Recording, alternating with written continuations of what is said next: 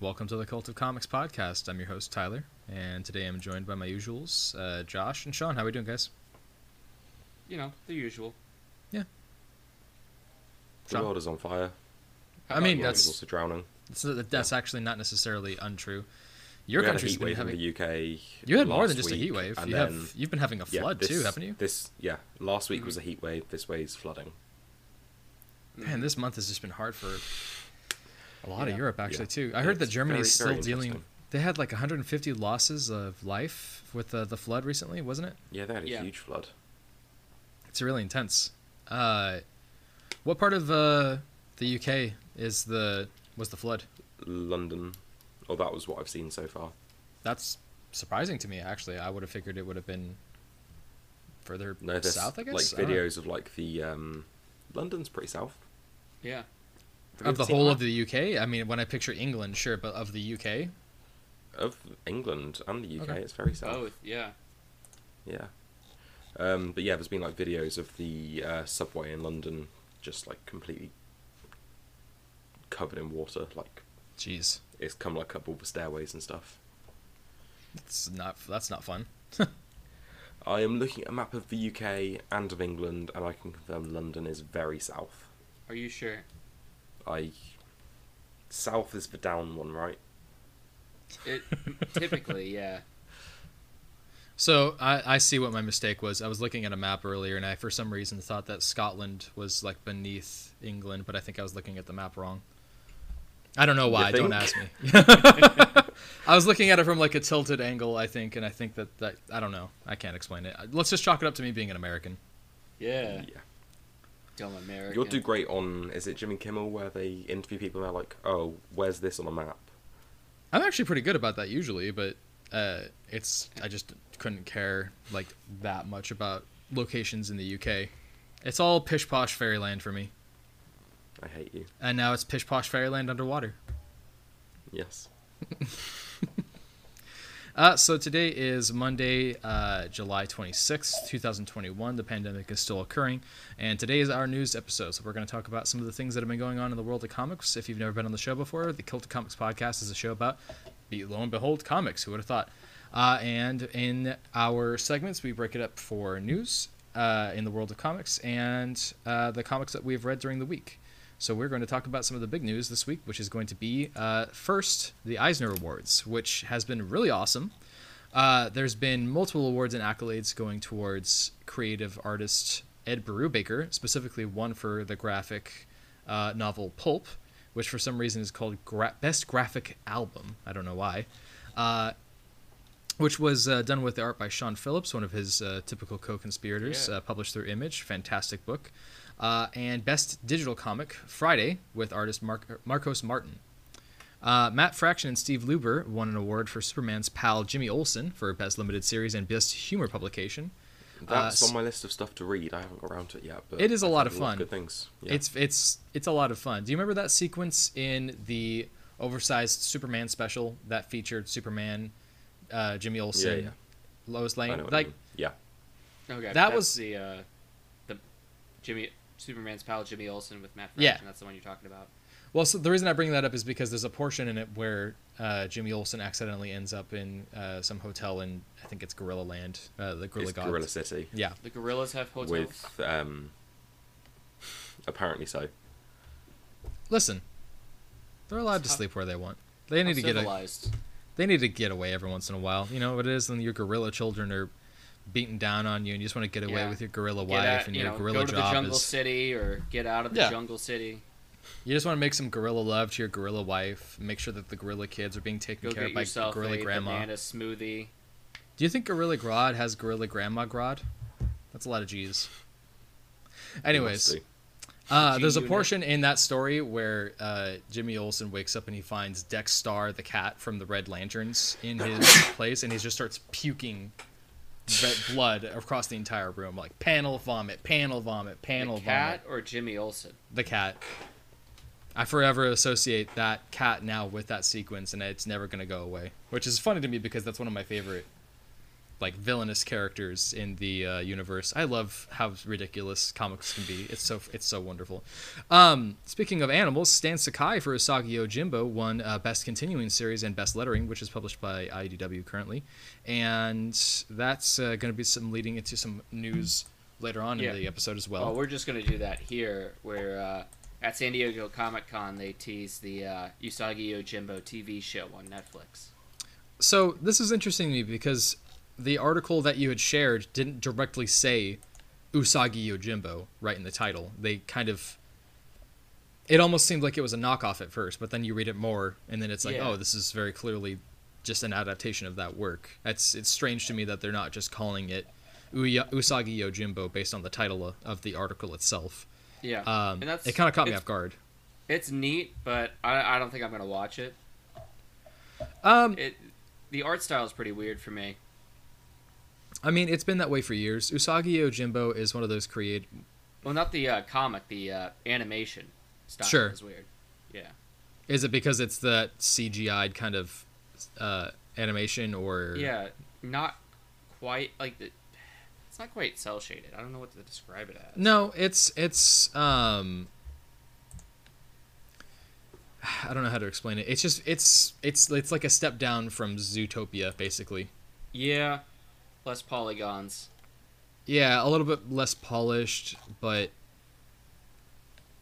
I mean, I'm probably gonna check it out just because it, it looks a lot more like a kids show, and that's not that's gonna be weird because it's definitely not a kids comic. No. It's, it's a very fucking brutal series that has been going on for a long time, and I think that a lot of people im- imagine because they're anthropomorphic animals that it must be like this super friendly, like super kid friendly show or comic, and that's definitely not the case.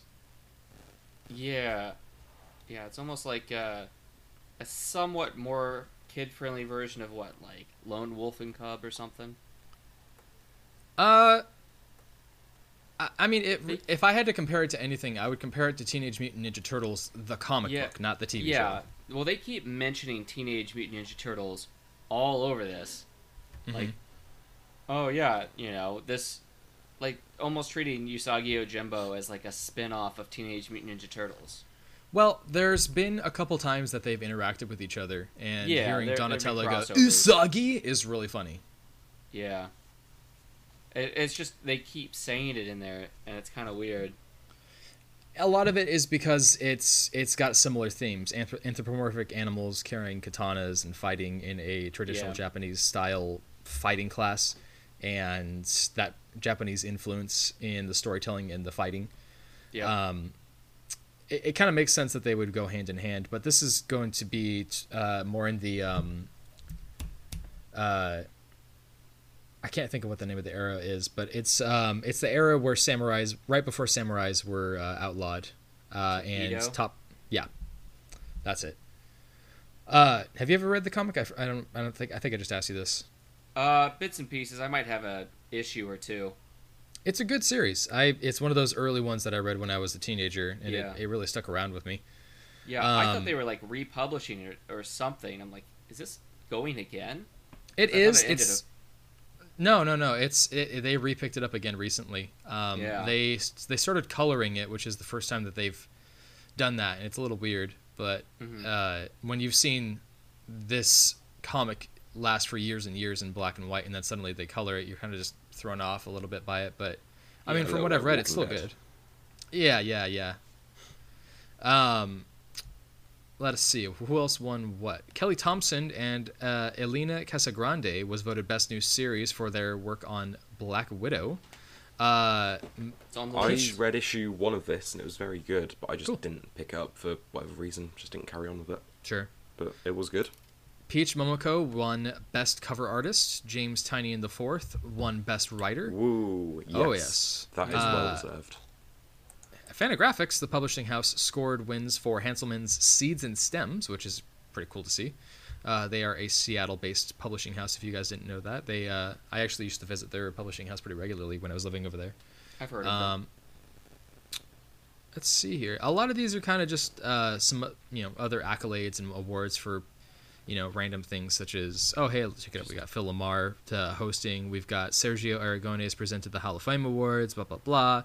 But that's a lot of the big uh, portions. Am I missing anything here, boys? Uh, just have a Superman Smashes few- the Klan Yeah. won two awards for best adaptation and best uh, publication for kids. Hell yeah. We get a lot That's of a really uh, good story. repeat offenders in here because Ed Brubaker won again, farther down for best digital comic Friday. Oh, yeah, of course. Junji Ito uh, won Best U.S. edition and international material, which is pretty cool, uh, specifically Writer, for artist. Remina.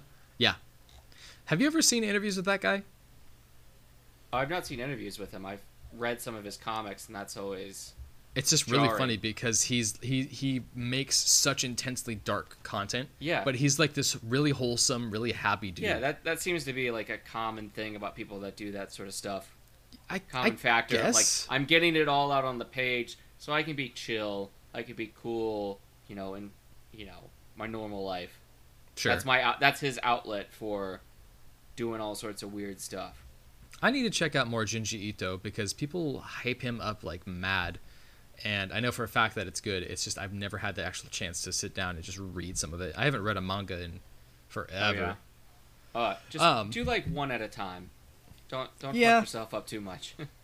Well, I mean, I already read stacks of comics a week. I don't know if I can, you know, assign well, I mean, myself. it's like it's like maybe fifteen or twenty pages. They're you know short Sure. stories. whereas a manga is, you know, 120 to 160 pages depending on the volume, what it is. Yeah, yeah. Well, I Uh, mean, they're usually published like you know Skybound X, where it's you know one comic a week, twenty pages Sure. or so. But it's the format's a bit different from you know what we're reading for these comics. It's usually black and white. No, no, I, I'm familiar. I used to collect Shonen Jump when I was growing up, but that Yeah, was one oh, of I've got- those. I've got stacks on stacks of that stuff. Oh yeah, absolutely. And I mean, I can see why it's still sought after these days because it's a really awesome way to get into comics uh, in a different format in a really easily collected edition. I'm actually more surprised that there isn't stuff like that out now for uh, American stuff. I, I think that a lot Yeah. of that has to do with just trying to make sure that each individual story has their own book and that's it. So that way there's a little bit more money to be raked in. It Mm. Yeah. seems to be a little bit more of like a collective. Because I was Um, paying five or maybe five dollars a week for six or seven 20 page stories. Sure. Yeah. I gotta I gotta get rid of that stuff. It's taking up so much space. I got like Um, eight years of that. I thought that Shonen Jump number one was going to go uh, for a lot more, but I'm actually surprised that it's not that. It doesn't go for Yeah. very much on eBay at all. But Yeah. I, I, I figured a collection might be better. Doesn't Yeah. have any of the cards, but yeah. I've still got some that are still in the packaging though. Ah, collector's cards. You gotta love that. Um, so it's gonna move us on to the next bit of news, which is that Scott Snyder has a fuckload of new comics coming out through Comixology. Uh, they are going to. How many are there? Eight books. Eight new books, and Eight- they're being published uh, at first through Comixology digitally, and then they'll have all have a print release version from Dark Horse. Which is really awesome to see because Dark Horse definitely needs more content. Oh, and they're all coming through his Best Jacket Press. imprint. Which I haven't seen in years. I don't think. Nocterra's through that. Is it really? I think. I think. I Mm. don't think so. I mean, don't quote me on that, but whatever. Um, yeah, these books are really awesome. Let's see here. Just taking a peek at what the Hollywood Reporter is reporting on. We've got We Have Demons, which is going to be Snyder and Capullo. Uh, yet again, Capullo just refuses to work with anybody but him. Don't know why. He worked with Mark Millar briefly. Yeah, that's it. A six issue miniseries for a, a very basic, not exciting book at all. Then you've got Barnstormers, which is going to be Snyder and Tula Lotay, who I don't think I'm familiar with at all. She's done a lot of covers, or variant covers at least. Okay.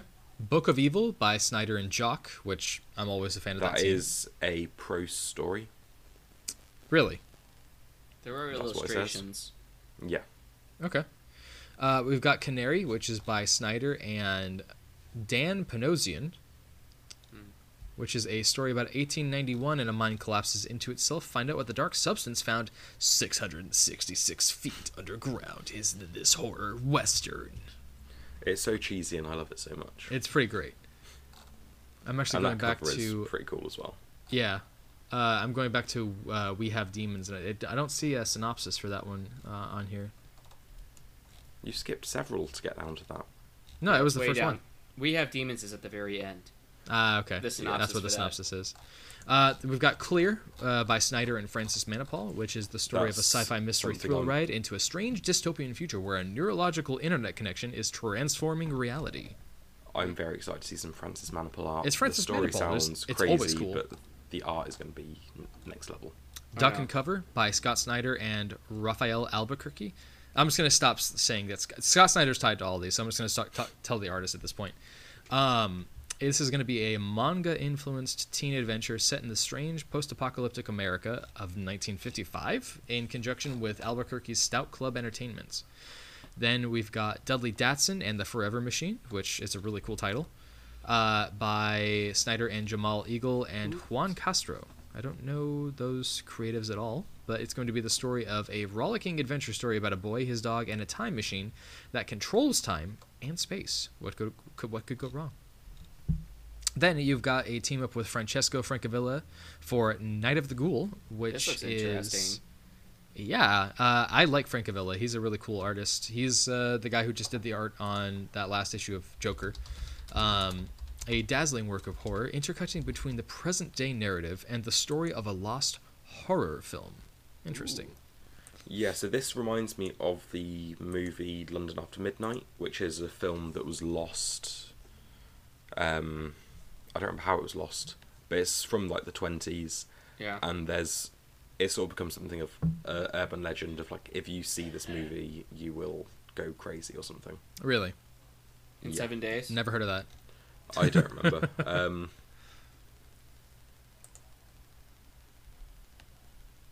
Anyway. As he looks it up. yeah, Um, the synopsis for We Have Demons is going to be the conflict between good and evil is about to come to a head when a teenage hero embarks on a journey that unveils a secret society, monsters, and mayhem. And I just want to point out that they decided to omit the Oxford comma there, and that doesn't really make any sense. And I hate. I just want to call out Mr. Hollywood Reporter writer. Who was that? Who wrote this article? Wait, where did they? Uh, Aaron Couch. Omit the. after monsters. It, it's there for me. It's not for me. It says a secret society, comma, monsters and mayhem. Weird. Why would you I'm admit looking that? at it and I see a comma. I do not have a comma on my end. I don't know. Refresh your page. Yeah, that's the issue here. Get fucked. Anyways, Seriously, this look, is a really I'm gonna interesting. upload it right there under news, and you'll see. Oh, that's really weird. I'm confused. Wait, are you looking at the very bottom of the page? Yeah. Uh, yeah. There's no Oxford comma. That's really strange. Let me refresh. Maybe they took it away. They took it The away. last second. Ha ha!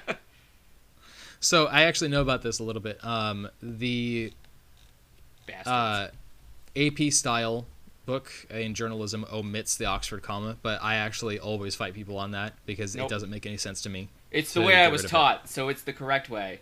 It's it's just a really interesting thing to want to remove. Most of the time, it's because they want to save as much space as possible for Yeah. their articles. It doesn't really make any sense in this day and age when we have journalism online. It just All it's right. very strange. I'm gonna go listen to some Vampire Weekend. Gives a Okay, you go do about an that. Oxford comma. All right. I am pretty excited for most of these. If not, Okay. I'll definitely check out issue ones of all of them. Oh yeah, absolutely. Okay. I'm definitely I've- curious. I've got something like a random memory that I'm trying to figure out what the solicit was Not for. allowed. Somebody was working on something and they were sharing. I don't know if it was Scott Snyder or not. Maybe it was like a Sean Murphy thing that he was sharing, where Mhm. it was a uh, father-daughter sort of team, something techie. I think that was um, the We Have Demons Okay, because that was the Capullo thing that was teased. okay.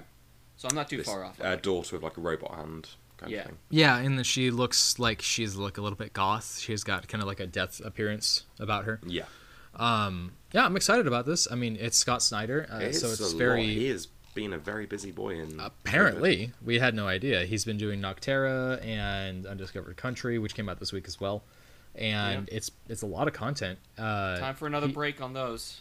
Well, he did say that he wanted to hop off Justice League because he wanted to focus on some more creator owned stuff. Mhm. So it's cool to see that he's you know focusing on something that's not just fucking Batman again. Yeah. Um, I mean, he's been doing Batman for what ten years now. I want a Batman who laughs ongoing. Written by Snyder, drawn by Snyder. Voiced by Snyder. Exactly. I would read. I would listen into an audiobook version of Scott Snyder doing his absolute best impression of the Batman who laughs.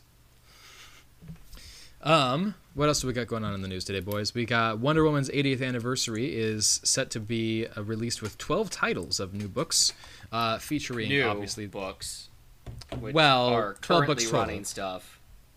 12 books total. That's going to Yep. include the 80th anniversary special, the original Batman, or I'm sorry, Wonder Woman. Why did I say Batman? Uh, the original Wonder Woman title itself, the sensational Wonder Woman, uh, Wonder Woman Historia, the Amazons, which is finally going to be the Kelly Sue DeConnick Yep. book we've been waiting for for a I'll long time from Black Label. Phil Jimenez. The artwork he steals for that is next level. Absolutely, positively. Look at those peacock feathers. I can't believe it's Phil Jimenez. That's fucking great.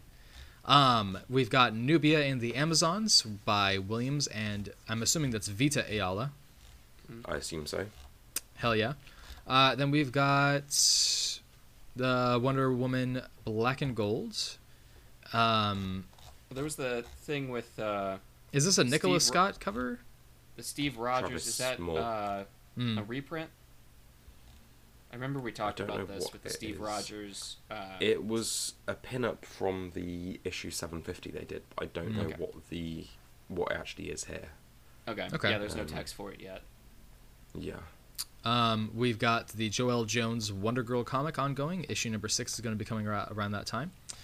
And ah, man, I just love this Jim Lee cover. Mm. Every time he draws Wonder Woman, it's always so awesome, especially with the cape. Um, then we've got the Wonder Woman and the Adventures of a Young Diana, which is going to be a, I, I'm going to say young adult book because I don't Yeah. think it would be appropriate to say child's book. Do you think they're gonna um, reprint the uh, collected sections from the back of? Uh, Quite possibly. That seems that it might Wonder even Woman be where it's or going. Wonder Girl Yeah. that it's being in the back of. Woman. Uh, we've got a single free Wonder Woman Day special edition by Greg Rucka and Liam Sharp. I gotta get that. Um, which is issue one of their run from a few years ago. Yeah. Right. Which, uh, you know, Wonder Woman: The Lies. it's Yes. that's fine, I guess. And then we've also got uh, the Laurie Halse Anderson Wonder Woman Tempest Tossed, uh, the Wonder Woman special edition, uh, including a chapter from the graphic novel, illustrated by Leila Del Duca. Uh, another one free, uh, Diana, Princess of the Amazons, illustrated by Victoria Ying. Um, I actually don't remember this one coming out. So this is one of those, uh, whatever the what is the imprint for the uh, children's novels? The young and- adult stuff. Yeah. Zoom Is it Zoom? Or Ink. I think I think it's Ink. kids one and Ink's the Oh teen yeah, one. ink sounds right. I don't know. Quote, don't quote me on that. I haven't read a single one of them. I know that you guys read the Thor imprint by um, Mariko Tamaki. That's the furthest thing I know from it. Yeah, well That's that's Marvel. that's Marvel. No, I know, but I'm just saying like that when it comes to like the kids air quotes Yeah, kids but stuff. then Like they that's have- as far as I know. Yeah. Well, they have like the graphic novels, which is a bunch of art, and then they also have like the you know prose. Mm. Okay. it's cool to see that Wonder Woman's getting so much attention because she is one of those characters that you know, God bless DC. I love him to death, but sometimes they really just don't give the attention even to one of their the, the third best selling character on their roster, which is just unfortunate. You know, you got Is she, is she the third best-selling character? I don't know, and I'm just saying that she's a part of the Trinity. Realistically, she I, should I'm be pretty one of sure. the best. I'm pretty Yeah. sure Batman's the top three. Yeah, it's Batman, Batman, Batman, Batman, and Batman because he spits hot fire. Um, Batman, Exactly. the te- the detective, and the Dark Knight. The Let's- Holy let's- Trinity. all right, tell you what. Name five Batman books that have been coming out monthly. Go one. Batman Detective Comics, Batman the Detective, Batman Urban Legends, and is there a fifth one That there's definitely a fifth one. that's come out recently? Batman Beyond. Yeah. I mean, I guess that counts. So okay, Batman, the de- uh, Bat- Batman Detective Comics, The Detective, um, Urban Legends, and then um, Batman Beyond actually ended recently, didn't it? Uh, Like- a year ago. Yeah. Three. Sure. Batman and year. Catwoman, Batman Catwoman, that's one I forgot. uh, Reptilian, that's six. Ah, I forgot about these. There's just too many. White Knight White Knight. Well, no, that's done for now. For now. for now. For yeah, now. until it comes back again. I'm actually excited For to see little what Batman. Beyond. For a little, it's been a while. Um, outside of uh, Batman, we actually have some news uh, about some X Men stuffs. So, as we know, uh, Gerry Duggan has taken over as the new writer on X Men uh, after Jonathan Hickman has hopped off. He's going to be taking over a new title as part of the roster of the X Universe characters. And they are advertising a new event that's going to be coming out that is the third time I think that they've done this. Marvel X Men, Marvel's X Men's Disco Inferno. I mean Inferno. Yeah. Disco Inferno. Sorry, I added that in Burn, there. baby, burn. No, I actually like that you did. I don't mind that at Yeah. all. It's this is like the third time that they've done Inferno. Um, the original basis was in the 80s. Let's see here. Scott was still on a farm with his fake wife, with his real son, who was a clone of Jean Grey, who ended up being possessed by the devil. And clone? No, female clone, yeah, of Okay. Je- of Jean Grey. She, she remember she's got the red hair, and he's always chopping wood, and he's always like, hum, my- my- hum, har, hum," Yeah. chopping wood, chopping wood. And then all of a sudden, Jean Grey comes back after, even though she's fucking dead for some god awful reason, and she's like, "I'm back. I was in a pod, and now I'm back Yeah. from outer space, and now I'm alive again for Yeah. reasons. Who knows?" I don't know. Can we just get a series of Tyler just recapping Yeah. famous I don't know. scenes? For some reason, I get uh, the Richards children, the Richard children, and the uh, Grey uh, Family and Summers. Summers family. Yeah, the Summers and the Richards. That and whole the Greys all fucking- mixed up. at least with the Fantastic Four universe of family, you can have a linear concept of like, okay, uh, Reed and Sue get married, have some arguments, they're still married, have some kids. Hickman takes over. Suddenly the kids get powers. Holy shit, this is happening! Wow, like there's Yeah. that. X Men, you're like, okay, well, which part of the universe do you want to go Yeah, to? You want to talk about like, the that- clone wife? You want to talk about Jean Grey the third time she died, all or the of fourth those time she kids died? end up being like some sort of chosen one, you know, Omega level plus mutants. So, with Fantastic Four, at least with uh, Franklin, uh, Franklin, That- Nathaniel. that was- that actually, I don't know if we talk, talked about this, that on this show, but uh, Dan Slott did. took away his powers. We did. Well, I'm recapping anyways. Dan Slott took away his powers uh, as a mutant and said that apparently that that was no longer a thing. Hickman actually had a whole plot that he was going to build around that, but Yeah. Slott didn't even like it- talk to him about it. Was it just taking away the powers, or saying, "Wait, these aren't mutant powers"? Yes. So Charles Xavier talked with him in person uh, and was like, "So apparently you're actually not a mutant. My bad. Even though I have My bad." Cerebro and I'm the most powerful psychic in the universe." And especially since you just had that series dealing with his yeah, powers. you just had mutant presenting powers. Yeah, literally months prior with Chip Zdarsky writing the story. Fucking who knows why? Because Slott comics, whatever. Look, I love Slott as much as the next person, and I love what he's been doing with Fantastic Four. But I at least acknowledge that holy shit, that guy's got just absolutely terrible communication skills.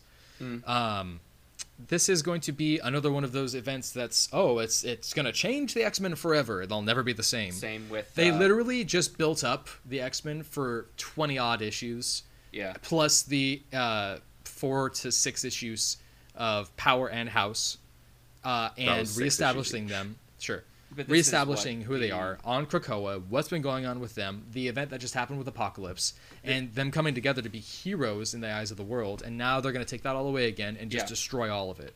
And this is the end of the Hickman run. the Hickman uh, hopped off that X Men run. Now Duggan's taking over with a roster of characters that has been handpicked by fans based on a survey, actually. So all Huh. of these characters are fan favorites that everybody wants on this team right now. And Duggan was like, you know what should be a great idea? Let's recap an 80s event that has been Yeah. done to death that nobody likes anymore. That maybe There's, a handful of people Like will three recall. different events going on at the same time. Seriously. You've got that. You've got this trial of Magneto, and you've got the uh, Iron Man armored heroes or whatever. Well, so the trial of Magneto is a weird thing. So that's gonna the Scarlet Witch is dead, and I guess Magneto's. But Look, I'm gonna be Is honest she with dead? you. When did she die? She's died. I know exactly. Listen, if you're No, not when, reading, when did she die? she In literally future. just died. Oh, okay. Yeah, uh, it was in um, Ex- not Excalibur. It might have been Sword. I can't remember which comic it was, but it's in the X Men universe, obviously. Uh, and now there's going to be the trial of Magneto, which I honestly could give a shit less about. And this is the reason why I hopped off all the X Men titles, is because there's just it'll be one year of like yeah, and then the next it's like ooh, this is Come really to bad. the independent side. Yes, exactly. Look, there's been maybe four times that the X Men has actually had roster, you know, just not even roster, just dramatic changes done to the actual X Men, and that has been when Chris Claremont took over, uh, when Brian Michael Bendis took over and did a lot of changes to the universe. Uh, I'll give Hickman, and what's the other time I'm thinking of? Probably X Factor, realistically. Hmm. Yeah, but those are the only times really that like really big dramatic changes happened. Every other time has been everybody trying to mimic what happened with Chris Claremont. I'm sorry, I'm ranting now. It's just it just bums me out that Is this that is happening. Is that the. Phoenix saga? Is that the Phoenix saga? Yeah, yeah, yeah. You know, whatever. Yeah. All right. And we're gonna move on from that rant. so this is actually going to be tying more into what Dark Horse was uh, talking about uh, as far as diversifying stories. Dark Horse has uh, issued a statement saying that comics are for everybody, and actually included an article talking about some of the creators that are going to be coming out and some of the stories that are going to be coming out, um, highlighting creators who are people of color and women uh, and LGBTQ, and stories that are not quote uh, white male power fantasies, which is cool, but I feel like um, Except for Colin Bunn. yeah, exactly. Well, okay, so here's the thing I'm confused about here. Um, wasn't this done already? Didn't somebody else already say comics are for everybody? And Yeah. like, do they really need to say it again? Well, I, I think that's just They're Dark Horse being like, we need to jump on this. It's our 35th anniversary. That's Let's fair. Make it our own sort of thing. I would say I would never say that Dark Horse is a company that only appeals to white males. I would I would argue that a lot of the stuff that they put out is very diverse. So it's interesting to me that they're trying to highlight that right now. Maybe they're just pointing out some of the stuff that they've already created, but um, Yeah, they really focus on uh, uh, Karen Berger. Uh, yeah, they yeah, do. 'cause she's got her imprint, Berger book, Berger books. Yeah. so she ran Vertigo from 93 to 2013. She founded Vertigo. yes. Yeah, she was the reason why uh, a lot of the amazing stuff came out there. So she had just hopped off of uh, the other publishing house, and now she's moving over to Dark Horse. Is that correct? Dark Berger Books was an imprint at Dark Horse. I thought that uh, it was a separate imprint for. Dark Horse. And so they're not just that, but the uh, cha- they're changing forward. Each title will be released as an original graphic novel instead of being serialized. Really? Mm-hmm. Berger Books titles have consistently sold better in collected format than in single issues. So they, Huh. yeah, so they're gonna do uh, Cyberpunk 2099, Last of Us, uh, Last Airbender. All those graphic novels. Looks like it. I think it's the same part of the article. That's interesting. Okay. I don't know if it changed directions right after that. So I'm looking at Berger, and I, I was right. She did work at a different publishing house, but it wasn't her Berger imprint. It was. Burgermeister. Meisterburger. Oh shoot! This was a couple of years back. Was it? Uh, never mind. You know what? It was. She worked at a company for a little while. She actually didn't like Uh, run things there necessarily. Okay. At the end, it talks about Roye Okupe, uh, who's crowdfunded 10 graphic novels in five years via Kickstarter. Okay. So it's uh, African inspired stories using African talent. Like African African or African American. Uh, it says African. Cool. Uh, awesome. I think that we need more Yeah. uh, content like that. I've actually been saying for some time now that uh, it's kind of weird to me that we have so many stories that are like Arthurian legends, and then we have nothing Yeah. about like all of these African mythos that are. Mhm. I'm, yeah, yeah, I it- remember that discussion. remember because, because it was the same argument that you made about how Wonder Girl doesn't have any of those South American gods in there right now. Like Yeah. we want to have some of that more interesting storytelling in a Yeah, and I think the only sort of counter example we had was like uh, Anansi Boys. Yeah, that's pretty much been it. Uh, and I mean, I guess you could argue that Black Panther to a degree is, but I mean that's a superhero in a fictional, you know, modern day world. So I, I would argue that that's not necessarily the case. Um, I'm excited you for can this. Still have plenty of you can still have plenty of superhero stories in Africa. Sure, but I guess the thing I'm trying to say is that there's African Ooh. mythos that I'm interested in reading more about, and I'm definitely interested to Yeah. see It's what this is going to look like. it's time for Die Antwoord to uh, come out with a comic. It's actually D Antwoord, and Yeah. they are very strange. I would actually Yeah. read their comic. Yeah, do a Chappie comic. Get that thing going again. That would be uh, interesting. So we have some news about Saga from Brian K. Vaughan and Fiona Staples. Apparently, a Saga box set is set to be released this November, and that was the big news that apparently they decided to release to us. Not when it's going to be coming back, not what new materials are yeah, being written. So it's we have a box set and more news is coming soon. Yeah. Not soon enough. Yeah. Um, however, in this exact vein, uh, apparently somebody online pretended to be Fiona Staples on a was it a Reddit thread? It was a YouTube live comments. stream with uh, uh, what was the uh, hold on. I'm trying to remember who the uh, it was The guy from Bleeding Cool, right? No, he he fact checked that. Oh, okay. Uh, it's yeah, uh, first near mint condition. fact-checked. Near mint condition was the uh, uh, streamers, the podcasters. They were doing a Q&A comic talk, and they were just taking comments from the chat. And uh, someone kept appearing with the name Marco, and eventually re- revealed that they were Fiona Staple. And they're like, oh my god.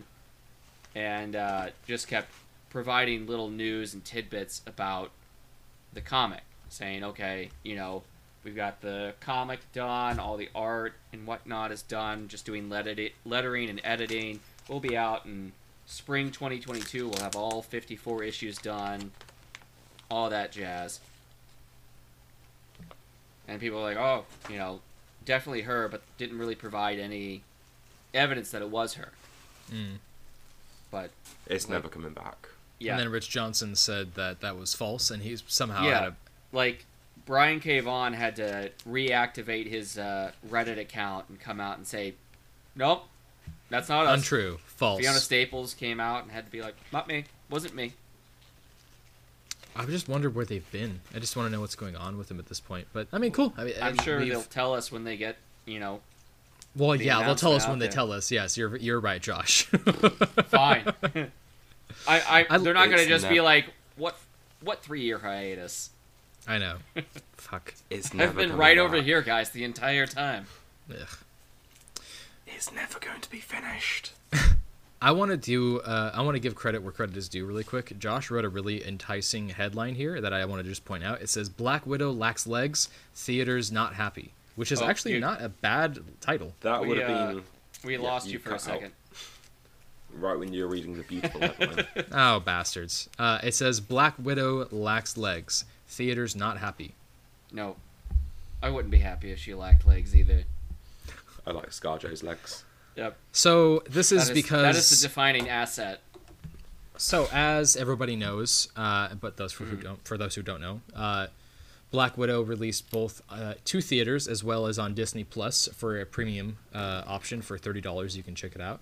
Uh, for that Mm-hmm. first week, they actually did really well in theaters, and then they teetered off really heavily uh, in that second week. And They uh, dropped the theaters, sixty percent and then forty percent. Yeah, this is a very very large amount. Now, It was one of the highest uh, pirated films. hmm I didn't know that. Yeah. I mean, I don't support it, It- but I, it I get makes the reason why. Yeah, A digital version was uploaded, which means it's easier for pirates to access. dramatically easier to access. I mean, all you got to do is have a screen recording But device still, for a TV. You know, Yeah. It's still surprising because like I could watch it at home. I could watch it on my computer. I could watch it on Disney Plus if I wanted to pay the thirty dollars. But like, this is one of the first big films to come out. You know, there was Fast Nine. To you know, be able to watch that. You know, you want to watch your Marvel movies on the big screen. So I'm still very surprised that it. You know, Do you not want to go see a wholesome movie about family? family. They're all about family. Family. Um, so this is not necessarily surprising to me, but I, I will say that. Look, to give context here, outside of the fact that we're still in a pandemic, to give more context here, the Delta variant is spreading everywhere. People are still really heavily concerned about that. about slightly more than half of the population is not vaccinated. England has been deemed a do not fly zone by Americans because of what's been going on over there. Um, multiple counties in my state have been rolling back their mask mandates, requiring people who even who are vaccinated to start wearing their masks indoors yet again. I mean, it's not unheard It was fun unheard while it lasted. yeah. I mean, The you- UK's number one in something. But don't worry, guys. Daily COVID when COVID I go to see uh, when I go to see Escape Room Two: Tournament of Champions, I'm gonna be super safe because nobody else is gonna be in the theater. that's not going to be because of the pandemic, movie. man. It's not just going to be because of the pandemic. I can promise you that. I've been waiting for this movie for like two years. I love Okay, it. listen, Josh, that is a testament to your character of who you are as a person, where only you are going to go see these movies that nobody else is going to care about seeing, and then hype it up, and only till you see Yeah. it, and then you're like, yeah, you know what? Everyone was right. It was really bad. I've been waiting for this for six years. No, But I'm I gonna like keep the buying the first one. films. I am going to enjoy the second Deep one. beyond, deep beyond, deep beyond. He's I'm just sorry. hoping Uh, Deep I Beyond sorry. You adaptation. kind of glitched there. Did you did you No. say seeping pond?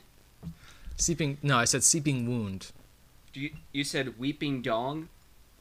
Weeping Dong. That's my that's my uh, kung fu fighting name. Yeah. I had another one that I was working on. I can, I I've forgotten. Uh, Listen, just because you're a dad doesn't mean you get to just expose dad Sleep- jokes at It was us all day. sleeping something. Sleeping. I don't. I forget what the other word was. Does anybody know who Bassam Tariq is? No. Yeah. Okay, so he is a director that has been tied to a couple different projects that are really not good. But apparently there was a not a raffle, a, uh bidding war for who might be directing the next Blade film. It's uh, and apparently, still not set. Well, he won the uh, not a raffle. He won the uh, the bid. Whatever Okay. that means. I don't Well, really understand like, why they did that, but the uh, there there hasn't been an update since a week ago, and it was still like Bassam Tariq might direct Blade. It's just a weird choice because you know looking Whoa, at man, we're his really losing We filmography. completely lost him. yeah. You just um, went completely. But you know, Ghost of Sugarland uh, got pretty good reviews. I guess Why is there a bidding war for director of that's what I'm confused about. Yeah, Like, I would assume Feige would come in with a vision of who wants to direct it. I have no idea. Yeah. I wouldn't think it was. I don't know. I don't know what bidding war Well, it might just be, you movies. know, I mean, Mar- Mahershala Ali is a big, you know, big name. No, Maybe he's fantastic. Yeah, maybe they're, you know, giving him some input. Who do you want to direct you in this film? I'm sure he's getting a lot of sway on this. So everyone Okay. is maybe Quite making their case to Feige and Ali. So I want to point this out really quick because I am I was wrong. I was mistaken about the film that I thought that he had made. Uh, Oh. The movie that he made was Mogul Mowgli, which Yeah. I was very I confused with the actual That's movie new. Mowgli. Yeah, with uh, and Mogul Mowgli was with uh, was that Riz Ahmed? Yes. That's pretty new though. I, yeah, it is. I'm not. I wasn't familiar with it when I looked up this stuff. Yeah, I like Riz Ahmed. He's a fantastic actor. I, I've never actually seen this film, but uh, I mean, it looks very artistic. It's got a lot of awards, a lot of res- positive reception. It's got a 97% on Rotten Tomatoes. So, I mean, he's a good filmmaker. Yeah.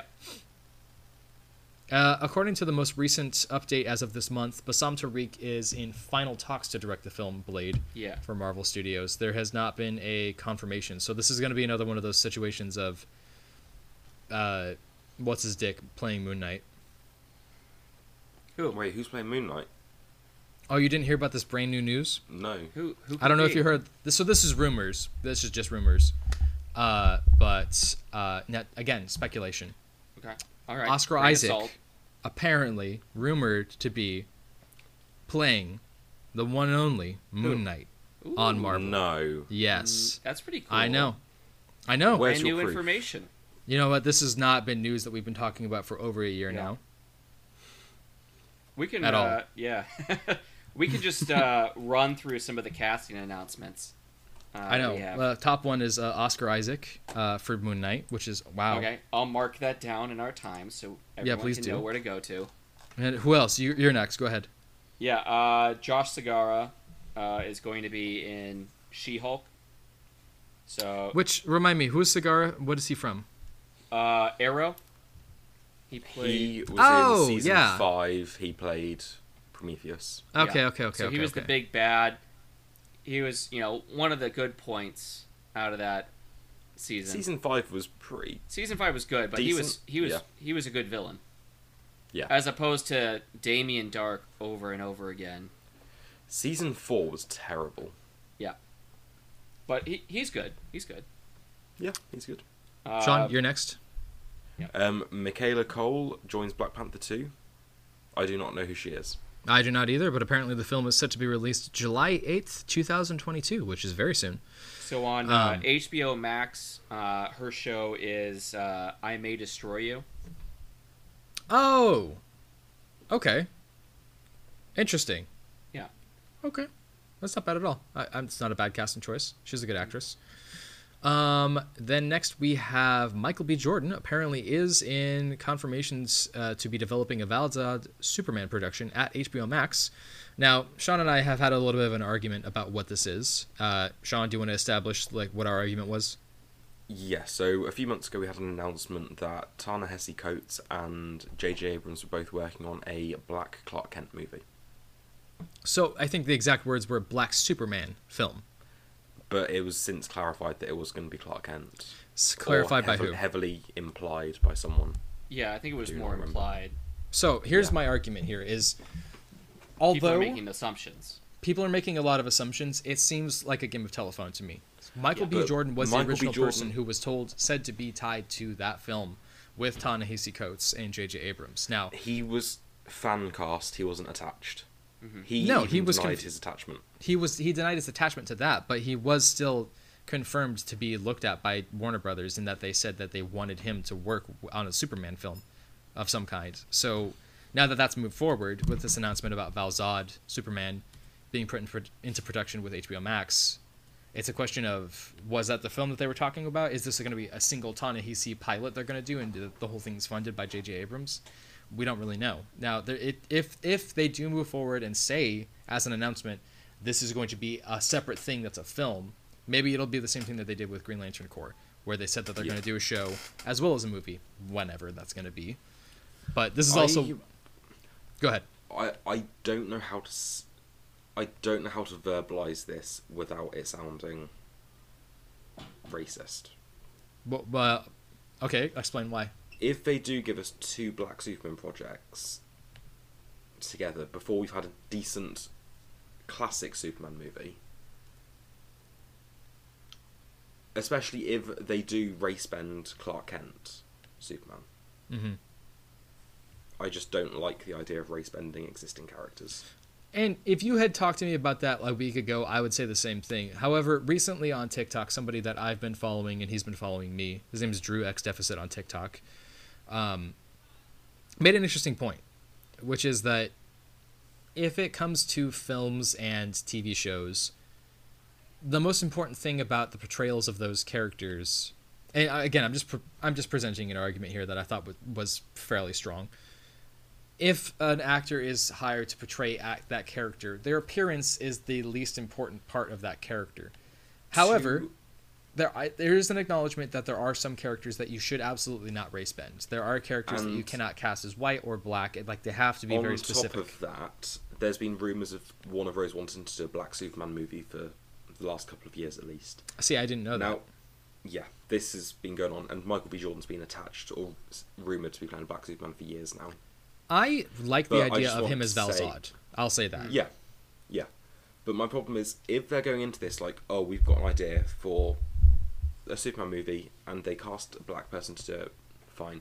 But if they're going on going in with this mandate of, oh, we want to seem diverse, so we're going to make a black Superman movie, And I don't dis- I, I, don't like disagree that's with for the wrong reason. I, I agree. I, I, I think that If they're If casting you're- the best person for the job, fair enough. But when you're going in with this mandate to seem woke, I'm not going to argue with you because I think that in the wake of the murder of George Floyd, I think that there's multiple companies who want to appear like they care about black success and black joy. And I think that that's a fair thing to call out. And I think that realistically, Warner Brothers is guilty of trying to appeal to people of our age range because they know that it sells. And I don't like something being sold to me in the idea or the presentation of racial diversity or racial justice. I agree with that. I think that there's been plenty of times where it has been just simply that that person was the, the right person was cast for the right job. yeah, There's no issue with that. I do agree. Go ahead, Sean. Uh, Josh. Go ahead. I was gonna say I want to believe that it's, you know, being done because you know, it's cool. It's something that would be entertaining for folks, not just, you know, oh, I guess it's time we do it. Uh, you know, we got to check mark. You got to check this box off, Mhm. or I hope it's not like, you know, oh well, we have to put this in the movie for you know marketing reasons. You know, we got to put Coke here. We got to put you know Ewoks in for merchandising. Well, any sort of thing. do you know what rainbow washing is? I, I think I can take a good guess. For those who don't know, rainbow washing is a term that is used to describe companies, corporations, etc., that portray themselves as LGBTQ friendly and LGBTQ inclusive during Mhm. the month of Pride and use it as a marketing tactic to sell their products more. Meanwhile, Yeah. they don't do any donations to LGBTQ donation companies. Um, they don't do it to any communities. They don't do anything to help people of LGBTQ representation. Um, they simply sell the rainbow, and that's what they do because it sells the image of diversity and the image of inclusive inclusivity. And whether people want to agree with it or not, companies do that all the time with films, Yeah. comic books. It's a thing that they want to do. I agree with the notion that having something be natural is important. I think that there's been a lot of people on both sides of the argument who are kind of missing when those things happen. Ray Fisher, who I don't I- like, has said even this is coming out at a time when they're still dealing with the fallout of their conflict with Ray Fisher, which does seem like an interesting, con- interestingly convenient time. Yeah. I just want to say as well one thing that makes me um, worried about Warner Bros. vision for these movies is the thing that came out from David S. Goyer this week. Oh my god, Man absolutely. Please go ahead. Yeah. So when they submitted Man of Steel, he got one note where he was told the ending involving Superman using his pod that he crashed to Earth in to bring down Zod's ship. Um, the studio told him he had to change that because if Superman just uses that pod and it's destroyed, how is he going to get home to Krypton? Yeah, for the for the uh, audio listeners right now, Josh just looked at the camera What? like, "Are you fucking kidding me?" he just raised his eyes, turned his head very slightly, and is like, "Are you fucking absolutely kidding me right now?" Yes, I absolutely feel the same way. Here's the problem. Yeah. Warner Brothers fucking sucks. Regardless of what anybody says, Yeah, regardless of what the property is, them as a company fucking sucks. Warner Brothers has been an ass studio for years, and they have just absolutely. Please tell me you captured that moment. Oh no, that was just me actually sending the screen Oh, capture okay, of okay, the okay. original article. So I'm going to read it off here because it's an exact quote here. It says, One note I got was on Man of Steel, where the ending involves Superman utilizing the pod that he arrived in as a child in order to bring down General Zod's ship. The note we got from the studio said, You have to change that.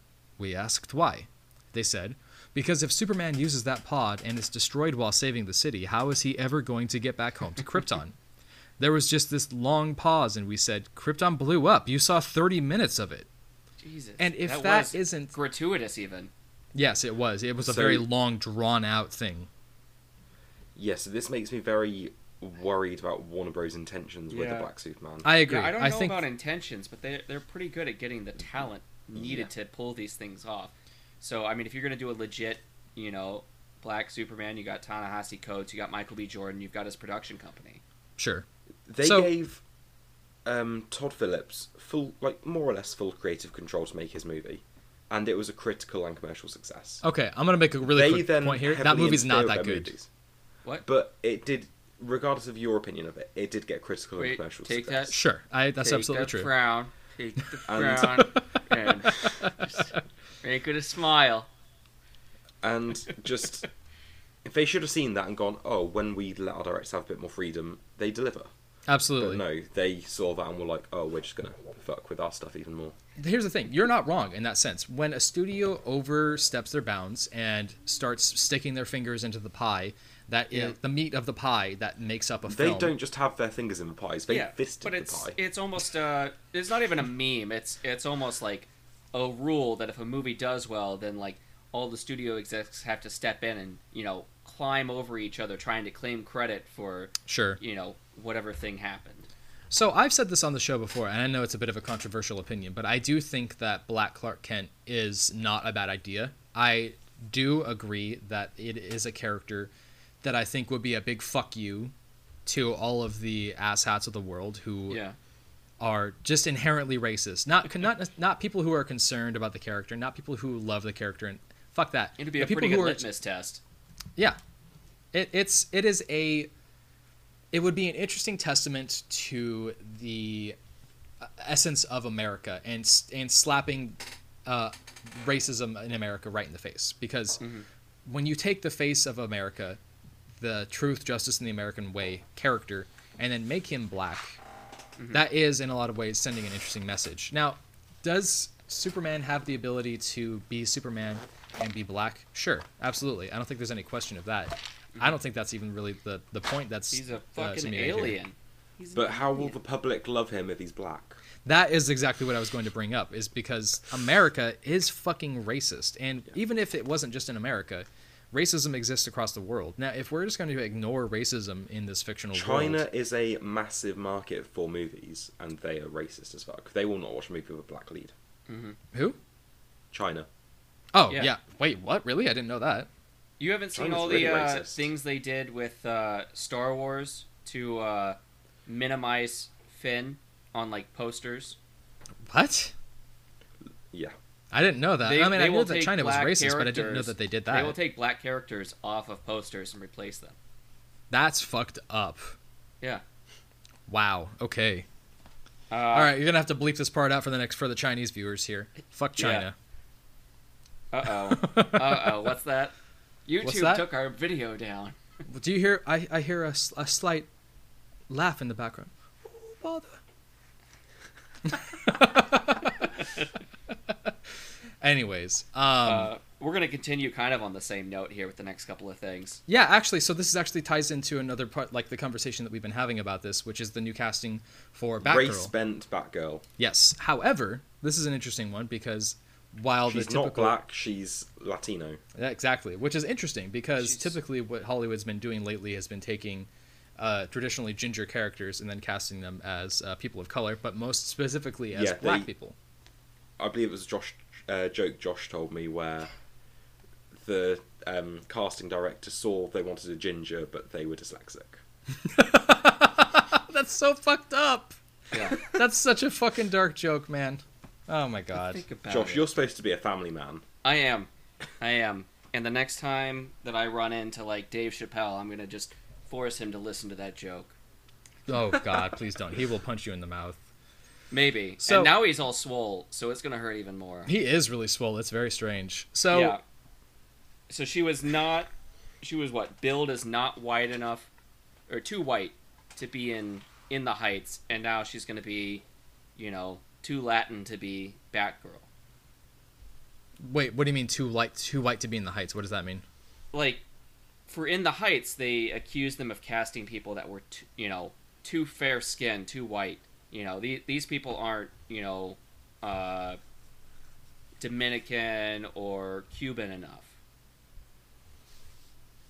Oh, I see what you're saying. Okay, yeah, so this ties into so they're like her um, skin is you know too light to be someone for in the heights they cast you know lighter skinned latinos So that is colorism at its finest, where they're defining who is going to be more proper black or Latino, and Yeah, but she's getting. It's basically uh, what I'm trying to get at. Is she's getting it at both ends. Like she's not. yeah, She she's too white to be ethnic, and then too ethnic to be white. yeah. So there's gonna be a lot of people commenting on her race, and Yeah. probably she's just sitting in the middle, like, guys, I just want to fucking do my movie. Yeah. And, and so, uh, you know, one of the questions that I saw come up, and I don't know if you would consider it valid or not, is if they have. Um, why am I blanking out on his name now for Gordon? Jeffrey Wright. Yeah, Jeffrey Wright. Yeah, Jeff Wright. Jeffrey Wright. If they have him playing Gordon as you know, playing her father, you know, are they gonna have her be, you know, adopted or you know have her mom, you know, uh, Yeah. be someone other than, you know, Barbara Kean or something. Sure.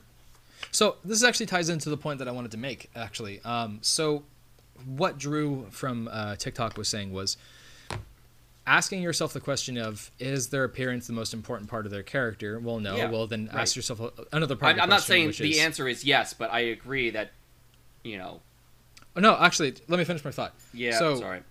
No, no, no, you're fine. Uh, I was just gonna say that the other side of that point was, if that character could be any race, does that character still have the same basis of that character? Now, for a character like Jim Gordon or Barbara Gordon, I- I would argue that that race change doesn't affect that character too much. And if anything, I feel like Jim Gordon in specific Jeffrey is a Wright's character. a very good casting choice. He's a to be honest. fantastic I don't know. actor. I for for Jim Gordon, it, uh, there were people making a case that it does kind of change his story. See, uh, I don't fighting know if it against the corruption of the uh, police precinct. That you know, being somebody of color would draw away from just being some guy that's trying to fight the corruption versus So some you're guy that's kind that- of like not allowed to be part of the corruption or something like that. I see what you're saying. You're saying that because of the color of his skin, if he was a police officer trying to fight corruption in the police force, that he would have had a much harder time and probably more hardships. Well, that like, oh, you can't be part of our club, and now he's trying to take it down because you know what else can he do? See, I w- a part of me wants to agree with you, but I feel like there is an inherent sort of culty vibe with being in the police force, at least from what I've read. Mhm. That I would say that regardless of your skin tone or skin color, you're still going to have a hard time fighting against corruption because they're going to see you as the enemy. However, I definitely support the argument that him being white would give him a significantly easier time than being a black person trying to fight corruption. I Yeah. don't deny that whatsoever. Yeah, yeah. However- I mean, I feel like there are some, you know, uh, different motives being traded around, but you know, Gordon has always been kind of the outsider anyway. Sure. I I I would actually argue that regardless of the hardships that he would come across with it, it doesn't necessarily change that character too much. If anything, the essence of the character that is Jim Gordon is when you look at Frank Miller's Year 1. If you replace that character with a black character, it doesn't really change the story, realistically. Now, I don't disagree with the statement that racism against Superman as a black Superman is a strong thing to think about. I still think that casting Superman as a black Superman is still a cool idea, but I also I understand the notion that society is inherently racist. Hmm. With Jim Gordon as a character, if he was a black character from the get-go, I don't think it would change anything. Yeah, Batman could never be black. I completely agree with this, and the reason why is because of the the mask breaking out, the whole thing about you know him what? being Not maybe, just- maybe Not just that, but like Bruce Wayne could never be. Like, he would receive too much like. but Uh, well, think He- about he this. always stick has with those, like, me on close- this. Stick He always has like those close run-ins with the police, where Yeah. he sort of gets out of it by being his charming billionaire self, and I can't imagine like the racist cops giving him Um, that much Maybe leeway. they make him wear a mask or something. He's like, you know, Yeah. can't let them see my skin tone. But follow me through on this. Maybe Superman should be black because black is better at absorbing light than white. Be a much more efficient Superman. That's it. Josh just sol- solved racism. it's done. He absorbs all of the sunlight instead of reflecting Ah, it back. Black that's really Superman funny. would be stronger than white Superman. You know what? I like that argument so much. I'm okay with it, and I actually I'm for it. Yeah. Just because of that. Just because anyway, of that. uh, going back to Leslie Grace and the her casting as Batgirl, they it seemed like they were casting a wide net. It did not seem to matter to them what skin tone or ethnicity they had for the actress. I I'm gonna argue that strictly because they cast Jeffrey Wright beforehand, so they had to have like considered that beforehand. And Yeah. now you're saying that Barbara Gordon was adopted. I didn't know that about her. No, I'm I'm guessing that's It- what the it's a writers are going to have to very pivot to. grey area. Okay. It's a very grey area. Has, I, I'm, I I'm just making guesses that- at what the story is going to have to be. The writers are going to be like, well, no one's going to, you know, believe this girl is, you know, this guy's daughter or something. So we have to write, you know, a reason in here. Mm-hmm. So, we've got Black Jim Gordon, who's going to have a Latino daughter, and then we've also got now got Black Superman, who's going to have a Latino cousin. Because Oh, right. Supergirl Yeah. is also Yeah, you're Well, right. Uh, oh yeah, that is It- that is the Supergirl in the DCEU. That's right. yeah.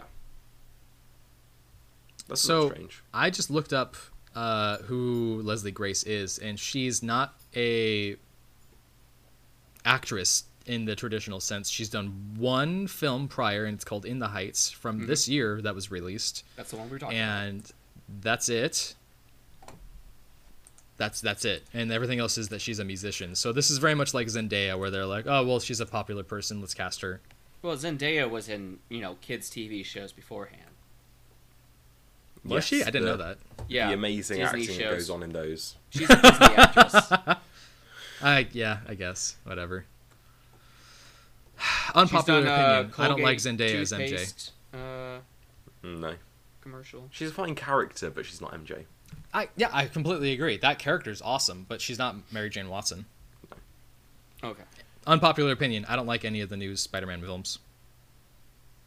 You bastard. I like, I love Michael Keaton in it, and I love Jake Jake Gyllenhaal. Gyllenhaal, but there are problems. They feel too generic compared to. Yes. I'm not. I'm not the biggest I- lover of Sam Raimi movies, but they Yeah. felt very. Whoa.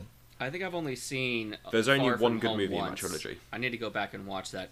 It's so hard to watch Spider-Man films because they're not streaming anywhere. Like they had They're them for a while. They're they're they're coming out now, but for a while it was hard to stream them. Sure. I think the Sam Raimi films, even the third one for all of its flaws, is fantastic, and Spider-Man No. 2 is one of the best Superman fi- superhero films ever made. Yeah, Spider-Man Two is a masterpiece. Spider-Man One's very dated, and Spider-Man Three is a terrible movie. The one sequence where he makes a joke to the wrestler about Not just not just that. The whole movie is very dated in But, like, how? places. I need to rewatch it. And I'll I see. La- So you last don't. I I see. it- Bafagula. For those just listening at home, Sean gave the fingers to Tyler. Both of them. All of them, yeah. So this Uh, is interesting. Uh, we should move on to this next bit Yes. of news. District 10 is going to be coming out here soon, which is the uh, long-awaited sequel to District 9, uh, which will I be tackling a there was topic. sequel coming. District What? 10 because it's a decade later. Yeah. which will be tackling a topic in American history, which is a very loose, nondescript description about who knows what. A- But so the original one takes on the, place. Yeah. I was gonna on say the original. 9, Yeah, well, the original film takes place in South Africa, so I mean, I'm imagining that they're going to be talking about racism. District 9 was about Well- racism. yes, but in specific, what I'm. Th- I, okay, I- I'm just going to point it out. Go ahead. Cages in America. Imprisonment in America. So it Okay, could either be modern. about not just modern. It could also be about uh, dealing with modern day slavery in America, whether it be children being put into cages or the prison industrial complex in America. I mean, I think that that's what it would be about realistically. Yeah. Okay. Uh, yeah, me, there's though. a couple different directions they could go. You know, enslaving the aliens versus keeping the aliens in cages. Well, Depending I if you want to, what kind of allegory you want to set up. Yeah. Remind me how the uh, District Nine was. It was that there was a internment camps, right? Uh, basically, they uh, what are those things called? Uh, tent cities. They basically Yes, had tent yes, yes, cities underneath Refugee the uh, camps. alien. Sh- yeah, under the alien Okay. ships. They were they were basically refugees. They didn't know how to pilot their ship or anything. Right. That movie was weird. That movie had some interesting things to say, and then at the end they're like, "We're gonna send them all home," and then you're like, I well no, the they take off without bringing anybody along. Yeah, and then they're gonna go, and then they're gonna come back and save everybody. yeah, that's. I don't know what that what that Is says. Anyone else kind of disappointed we didn't get Blomkamp's Alien Five? Yeah, he's been attached to a lot of things. He's like the he's he's the South African Guillermo del Toro. But he was Yeah, supposed to be okay. making it, then he got taken off it because Ridley Scott came back and was like, "Oh, I want to make Covenant." No, I want it. Give it to me. Yeah, and Covenant was not a good movie, and I kind of wish someone else had had a crack at it. That's Yeah. not even. Yeah, I, I'm not going to argue that. We can wrap up with these last two little things. Yeah, let's just talk about a couple of things here and there. These are less comic related, but they're just uh, interesting little factoids. Dexter New Blood is going to be coming out this October with Showtime, a continuation of the Dexter series from uh, Showtime, which ended seven years ago, It eight years. 2012, I want to say. Okay, Sounds so about about right. nine. Wow, nine years ago. Jesus. Okay, uh, the trailer has been released. It's Um, interesting. Uh, it definitely. Yeah, it looks very good. Yeah. I mean, The for- cinematography is very good. don't get me wrong. Like looking back on that show now, you're definitely like, oh wow, this was not that great of a show, but it was still fun. It was very good in places. In places, sure, but like there's Oh. still sequences where like you look back and you're like, oh wow, they really did hire this guy to Yeah. do this flashback sequence and play a 14 year old, even though Dude, he's like a 35 year old man. When uh, Dexter, wait, sorry, Michael C. Hall and Jennifer uh, Carpenter, uh, they did a flashback and they had them play themselves as like uh, 16 and 15 year old, and it's basically just them like standing on their knees over their dad's deathbed, Which is really awkward. just like you know, really rosy up their cheeks. Give them a little lollipop and little spin wheel hat. but oh, my favorite murderer.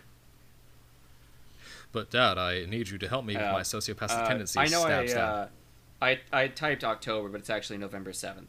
I was mer- Cool. I, I remembered that wrong. All right. He, in the um, trailer, he's going by Jay Lindsay, who is the is same name as the guy who wrote the novels Ooh, that the TV show is Okay. based on. fun Mm. Um, factoids. Ooh. Yeah, a little Easter egg there. But yeah, this it's interesting. It's called Dexter New Blood because they've said it's a wrap up of the shit show Yeah. that was season eight. Yeah, who knows, man? It should I, be, I want to it stay in the dark Dexter now. Final that I've- Blood, Last Blood, Yeah, Last Blood. Last Blood. they drew first blood. there you go. Um, Yeah, because New Blood, it sounds like it's a new I- beginning, but they've yeah. confirmed it's only a limited series wrapping up Sure. yeah, the yeah. character. It's what gonna be eight, maybe ten episodes. Sure. Something like that, yeah. If it's starting November seventh and you want to have it done before Christmas, eight episodes. Yeah. Final bit of news: Heels, a new show about wrestlers, uh, is going to premiere on August 17th. This is on a Netflix show. Uh, this is Starz. Starz, Starz. Let's see here. A Let me get trailer has been dropped. It is a show focused on wrestling stars in what town? Where? It it's just a small town in Georgia. Okay. And what's the what's the what's the energy here? Does this look like a deep? It yeah. Well, it's just uh small town. It's it's basically uh what was that show on Netflix? Uh, Glow. Glow. It's basically like Glow, uh, but for like uh, I don't know if it's modern day or not, or if it's like Okay. 80s 90s small town professional wrestling where they're building stories with each other and you know doing all these acrobatic wrestling moves. Okay. Interesting. Um, so I lied. There's actually one last bit of news that Josh has shared in the chat. oh. Yeah. It is Astro City is coming back to Image Comics. The Kurt Busiek creator-owned This book. is- So I it's would just a point out, reprint. this is not, yeah, it's just a reprint. It's no new material. Sure, but it's still coming back to Yeah. Image Yeah. Comics. Yeah. It's a pretty big deal Uh, considering it's been over at um, what's the publishing? Was it DC? I thought something it was like uh, that. Uh, okay. The It the was. writer um, is bringing all of his properties. It started back. at Image, then it moved to Wildstorm, then it moved to Vertigo. And now that Vertigo's gone, so that, I mean, I guess that makes sense. Okay, cool. Kurt Busiek, fantastic writer. I, I love Yep, it. that's Love it. to see it. Okay, yeah. I mean, that's been pretty much the uh, news discussion here. Uh, I do want to say that I think that this discussion that we've been having about um, race and comic books and racism in comic books is an interesting discussion that we should be having again in the future because I think that there's some interesting points to be had on both sides. It will definitely um, pop up. it's definitely going to because it's a consistent thing that's going to be brought up online. People are happy about some of the casting choices. Some people absolutely hate it, and I think that it really is something that should be talked about, uh, regardless of the taboo nature of it and how it may feel make people feel uncomfortable. And I, I, I think that having a civil discussion about it is important. So, I am going to wrap it up here and say that this has been the news portion of the Cult of Comics podcast. You can find us on all the podcast locations except for Stitcher. That's going to be Google Podcast, Apple Podcast, Apple Podcasts, Alternative, which is not Breaker, whatever that one is. Uh, Spotify, all those locations are going to be distributed by Anchor.fm. Uh, if you want to give us some support, all you got to do is give us a like, give us a share, give us a follow, but most importantly, you can give us a dollar by going to Cult of Comics uh, Patreon, which is going to be patreon.com slash Cult of Comics. You can find our social media handles uh, on Twitter, which is going to be Cult of Comics. Uh, you can find me on TikTok at Tyler Brown is here. Josh? Well, you guys made me make a Instagram. So there's Corey. Yeah, we made you make an Instagram. Yeah. Yeah. The old man needed an Instagram. Yeah, it's all our fault. Welcome to the internet. Yeah, I accidentally hearted something earlier. Have a look around. I, I hearted Um, something earlier on accident. when I was clicking Congratulations! That means that the uh, mafia is now going to find you, and that you have to get relocated yet again. And now your wife is going to yell at you on our podcast yet again. And then I have to trim that out because the last time she used a lot of fighting words that just like scratched your eyes out. And I swear to God, the sound of you like just being beaten with a wet steak that's been uncooked is one of the most mm-hmm. enticing sounds I've ever around. found. So hungry. I shot. I put that all over the internet, and I got to tell you, all the people on Pornhub loved it so much. So Where's this has my been the cut Cult of the money? Who said there was money? There's only cummies. Cummy wummies. This has been the Cult of Comics podcast. I'm your host Tyler Brown. Thank you very much for checking us out. Have an awesome rest of your day. All hail. Ugh.